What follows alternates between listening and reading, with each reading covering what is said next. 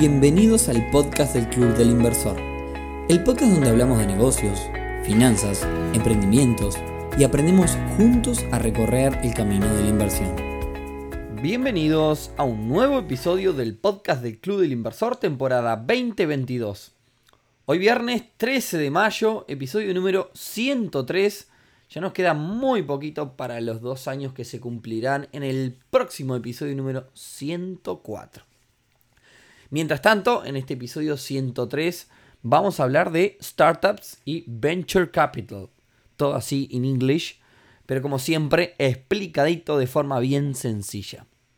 Pero antes, y como siempre, te recuerdo que este podcast es parte de un proyecto enorme llamado Club del Inversor, el cual mediante una módica suma mensual te da la posibilidad de asistir a eventos semanales, tanto los virtuales como los mensuales, comer muy rico, hacer muchas amigas y amigos y aprender muchísimo sobre negocios e inversiones. Así que sin más que agregar, clubilinversor.uy, date una vuelta porque ahí está todo.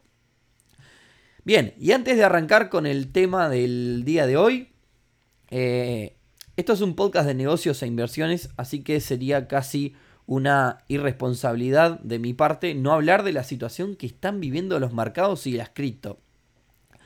Eh, parezco mi amigo Gonzalo Pagura de Invertir en Conocimiento que siempre hace una especie de noticiero antes de arrancar cada episodio. Así que bueno, qué semanita, señoras y señores, marcados a la baja total. ¿Qué fue lo que pasó? Bueno, cayeron los, los índices. El Nasdaq, por ejemplo, que es el conjunto de las 100 empresas de tecnología más importantes de Estados Unidos, cayó un 20% solo en el último mes. Quiere decir que si vos tenías mil dólares metidos en ese índice que estaba diversificado entre todas esas empresas, hoy tenés 800 en un mes. O sea, perdiste 200 dólares en un mes. El Standard Poor's, que son las 500 empresas más importantes de Estados Unidos, cayó un 11% en el último mes. Y eso no es lo peor. El mundo de las cripto se desplomó totalmente y atentos al dato, el Bitcoin perdió un 30% de su valor en el último mes. La realidad es que una máquina de perder dinero. Sin ser expertos, eh, podemos igual analizar algunas de las causas que aportaron a todas estas bajadas. En primer lugar, hubo suba de tasas en Estados Unidos. Creo que en algún momento lo expliqué, no sé si en un podcast o en las redes, pero volvamos al significado de esto. Suba de tasas de interés de Estados Unidos significa que el costo de adquirir créditos, el costo de pedir plata para las personas y las empresas se incrementa. La plata sale más cara.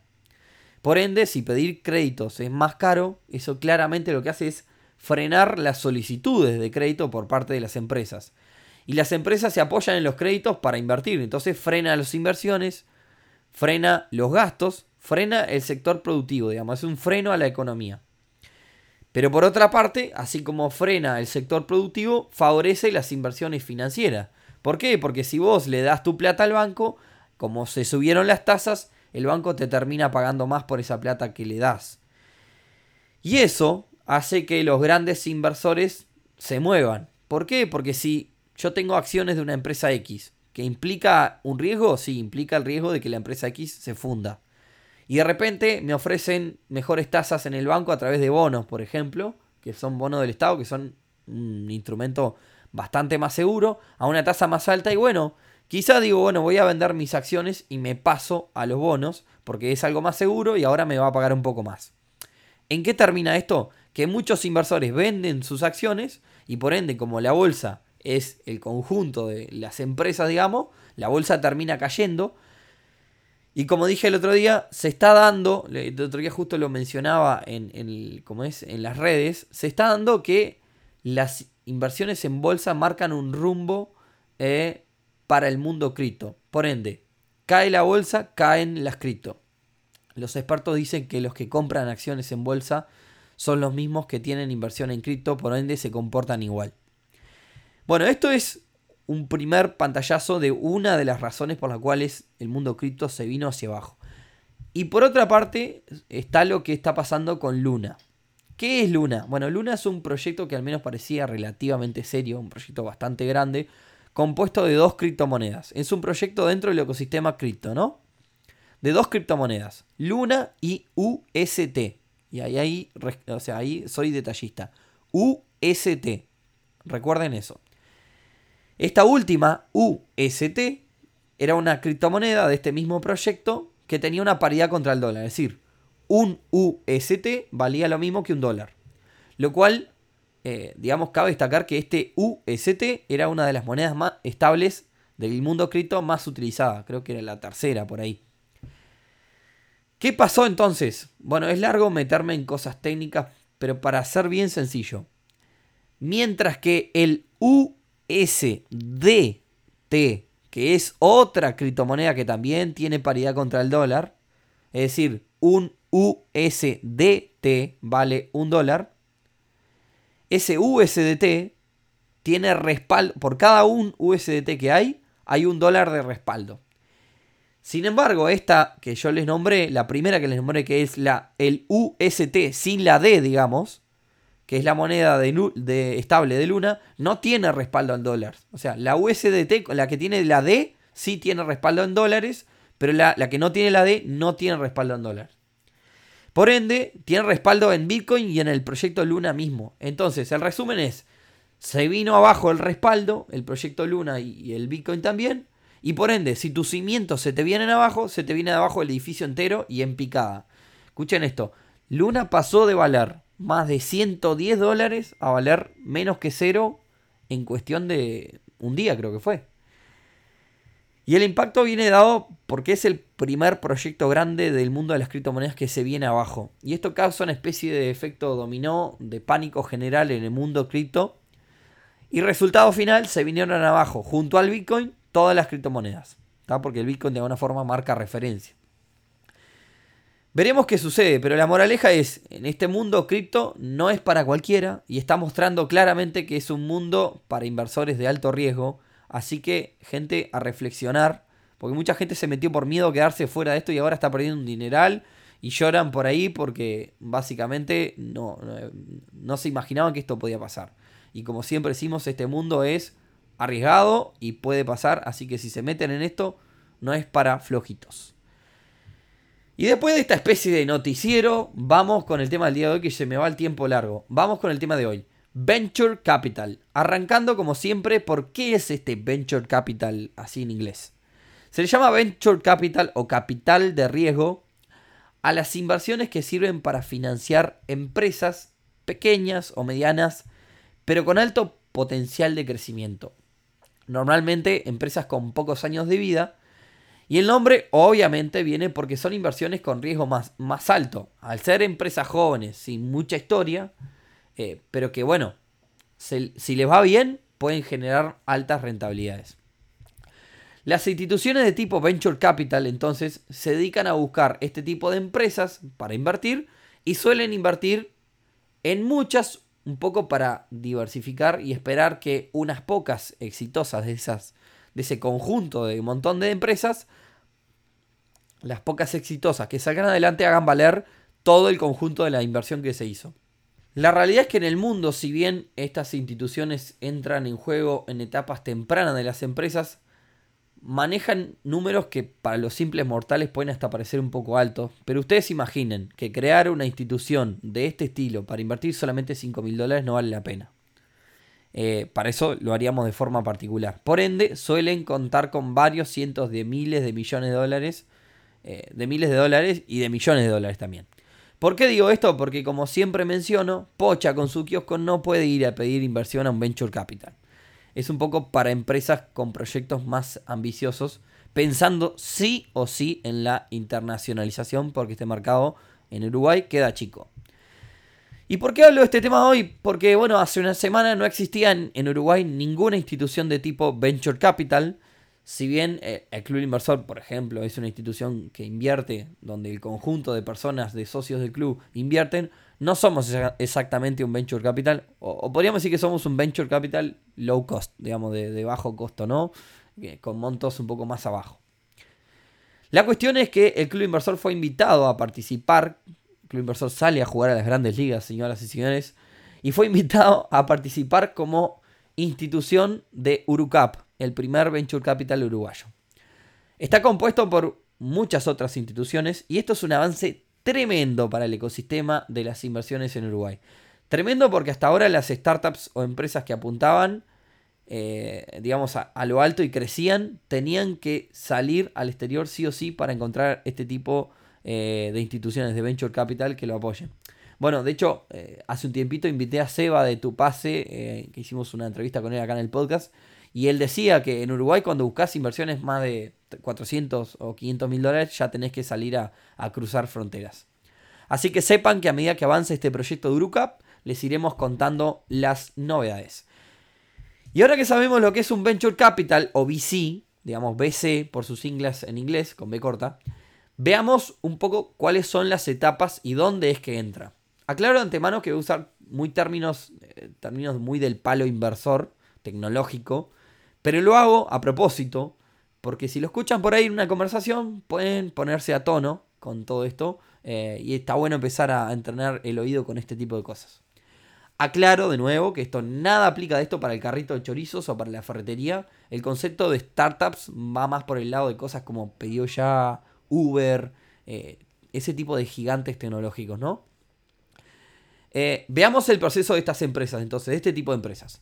La primera etapa en la cual una startup busca capital es, la etapa pre-semilla o pre-seed en inglés, ¿no? Repito, voy eh, haciéndoles entrenar el oído con estas cosas, eh, mencionando los términos que se usan. Pre-seed. Es algo que, bien, digamos, es una etapa que es bien como para lanzar y dar el primer paso. Generalmente acá existe la idea y se busca llegar a un, o sea, pasamos de la idea a un mínimo producto viable como para mostrar.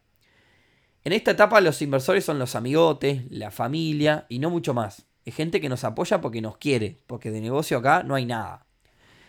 No voy a hablar de montos, repito, porque si buscan en Google etapa preside inversiones van a encontrar 500 mil dólares más. Y yo creo que si uruguayizamos esto, acá esta etapa son muy pocos miles de dólares. O sea que no, ni, loco hablamos de 500 mil dólares en esta etapa. La segunda etapa es la etapa de semilla o de seed en inglés, en esta etapa eh, ya hay un mínimo producto viable y lo que se hace es comenzar a validarlo presentando al mercado. Es decir, yo tengo mi producto eh, y básicamente comienzo a tener los primeros clientes que me empiezan a dar primer feedback, ¿no? Probablemente comience una iteración de prueba y error, porque mi producto se va a ir mejorando a medida que los primeros clientes lo prueban. El producto mínimo viable se va ajustando a la necesidad del mercado. Como decía, acá ya hay producto y clientes que van probando y las inversiones acá siguen siendo inversiones de la vuelta, alguna incubadora, aceleradora y no mucho más. ¿ah? Por acá seguimos con inversiones eh, en el círculo cercano. Luego que el producto está terminado y ajustado, viene la etapa de crecimiento o en inglés de growth. Acá es donde un venture capital entra a jugar y a poner dinero. Y ahí esta etapa se divide en early growth, digamos, en etapa de eh, temprano crecimiento y de maduración y demás. Y para que tengan, los conceptos y, repito, queden recul cuando hablen de esto y puedan seguir los términos, hay tres subetapas. O sea, dentro de la etapa de crecimiento, ya sea la temprana o la madurez, hay tres etapas. Y se, ya, se denominan en series. Serie A, Serie B y Serie C. La diferencia de estas etapas son los montos de inversión, el que la empresa va creciendo eh, cada vez más, y el desarrollo este, de la empresa. O sea, en serie A me meten determinada cantidad de capital, en serie B es un poquito más y en serie C un poquito más. Ya en la serie C se prepara el exit o la salida. ¿Qué, y, qué es el, el, exit? Digamos, se prepara todo, toda la empresa, toda la startup para una posible venta. Y ustedes dirán, ¿por qué? Y bueno, porque es el objetivo de la inversión. No se olvide que si el Venture Capital entró en una etapa donde la empresa valía 50 eh, mil dólares o 100 mil dólares, cuando la empresa eh, vale una fortuna y vale, no sé, 500 eh, millones de dólares, quiere vender y quiere tomar la diferencia. Es decir, invertí 100 mil dólares y ahora vale 500 millones. O sea, gané 499 mil millones y 500, o sea, un montón. A lo que voy es, llega, llega el momento de llevarse la ganancia de este negocio, ¿no? Por eso es que en el momento hay que salir a vender. Entonces, bueno, ahora que la empresa es multinacional, creció muchísimo, vale una fortuna, vendemos y tomamos las ganancias. En Estados Unidos, el exit o la salida va por el lado de terminar cotizando en bolsa. Yo, en un episodio donde hablé de la bolsa, hablé qué es el cotizar en bolsa. Haciendo lo que se llama en inglés un IPO. eh, que es IPO, Initial Public Offering, oferta pública de adquisición.